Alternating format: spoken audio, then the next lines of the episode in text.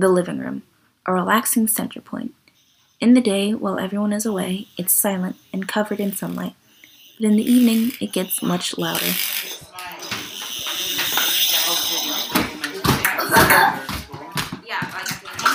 The living room spends most of its time empty until it's filled with conversation.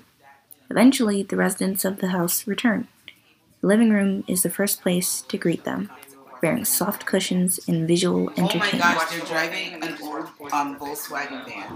The living room is a central point in the home, no matter who resides in it. Everyone rests there at some point of the day.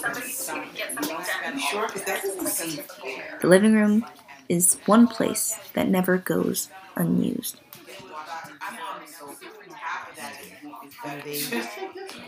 Um, This sound collage was produced in May 2021 by Sakari Griffiths.